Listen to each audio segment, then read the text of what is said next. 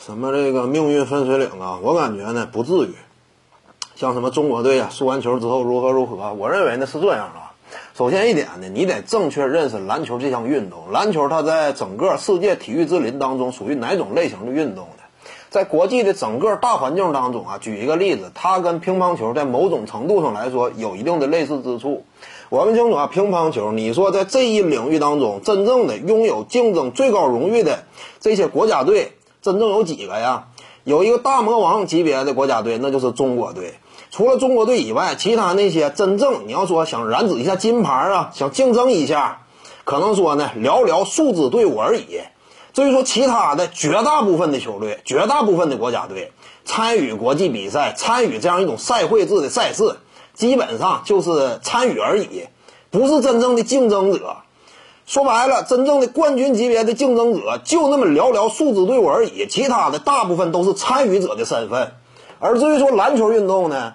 你要认清楚这一点啊，就是你不要感觉中国队在这种世界杯的国际大赛上啊，我没闯进前八，没闯进前十六啊，就如何如何了，不至于。我告诉你，在这项运动当中，客观的讲，真正的老牌王者只有美国队一家。他只要说付出全力的话，其他人想争金牌，你没戏。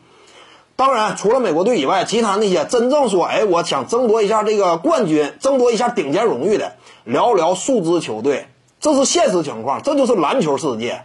至于说中国队呢，说白了，就好像在乒乓球领域当中，其他绝大多数国家那样，在这个运动领域当中，你是参与者。你以中国队为例，我就是把目标再怎么调的高，八强仅此而已了。你谁敢说，哎，我这个篮球，我这次这届男篮，我闯进四强啊？